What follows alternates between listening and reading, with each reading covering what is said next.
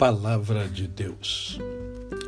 Primeira Epístola de João, capítulo de número 5, a partir do verso 4 até o verso 12.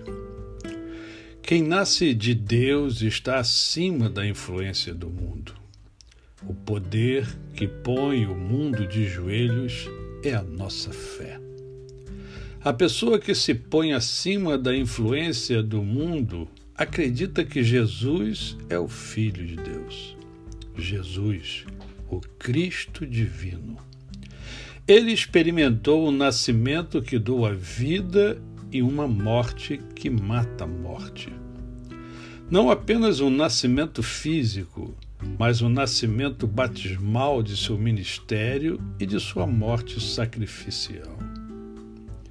Em tudo isso, o Espírito confirma a verdade, a realidade da presença de Deus no batismo e na crucificação de Jesus, tornando essas ocasiões vivas para nós.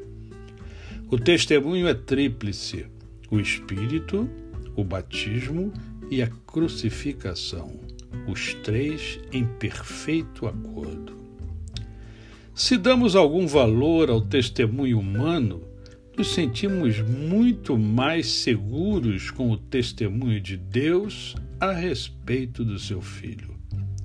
Quem crê no Filho de Deus confirma no íntimo do seu ser o testemunho de Deus. Quem se recusa a crer está chamando Deus de mentiroso recusando-se a crer no testemunho do próprio Deus a respeito de seu filho. Esta é a essência do testemunho. Deus nos deu vida eterna e a vida está em seu filho. Por isso, quem tem o filho tem a vida. Quem rejeita o filho, rejeita a vida. Palavra de Deus. A você, o meu cordial bom dia. Eu sou o pastor Décio Moraes.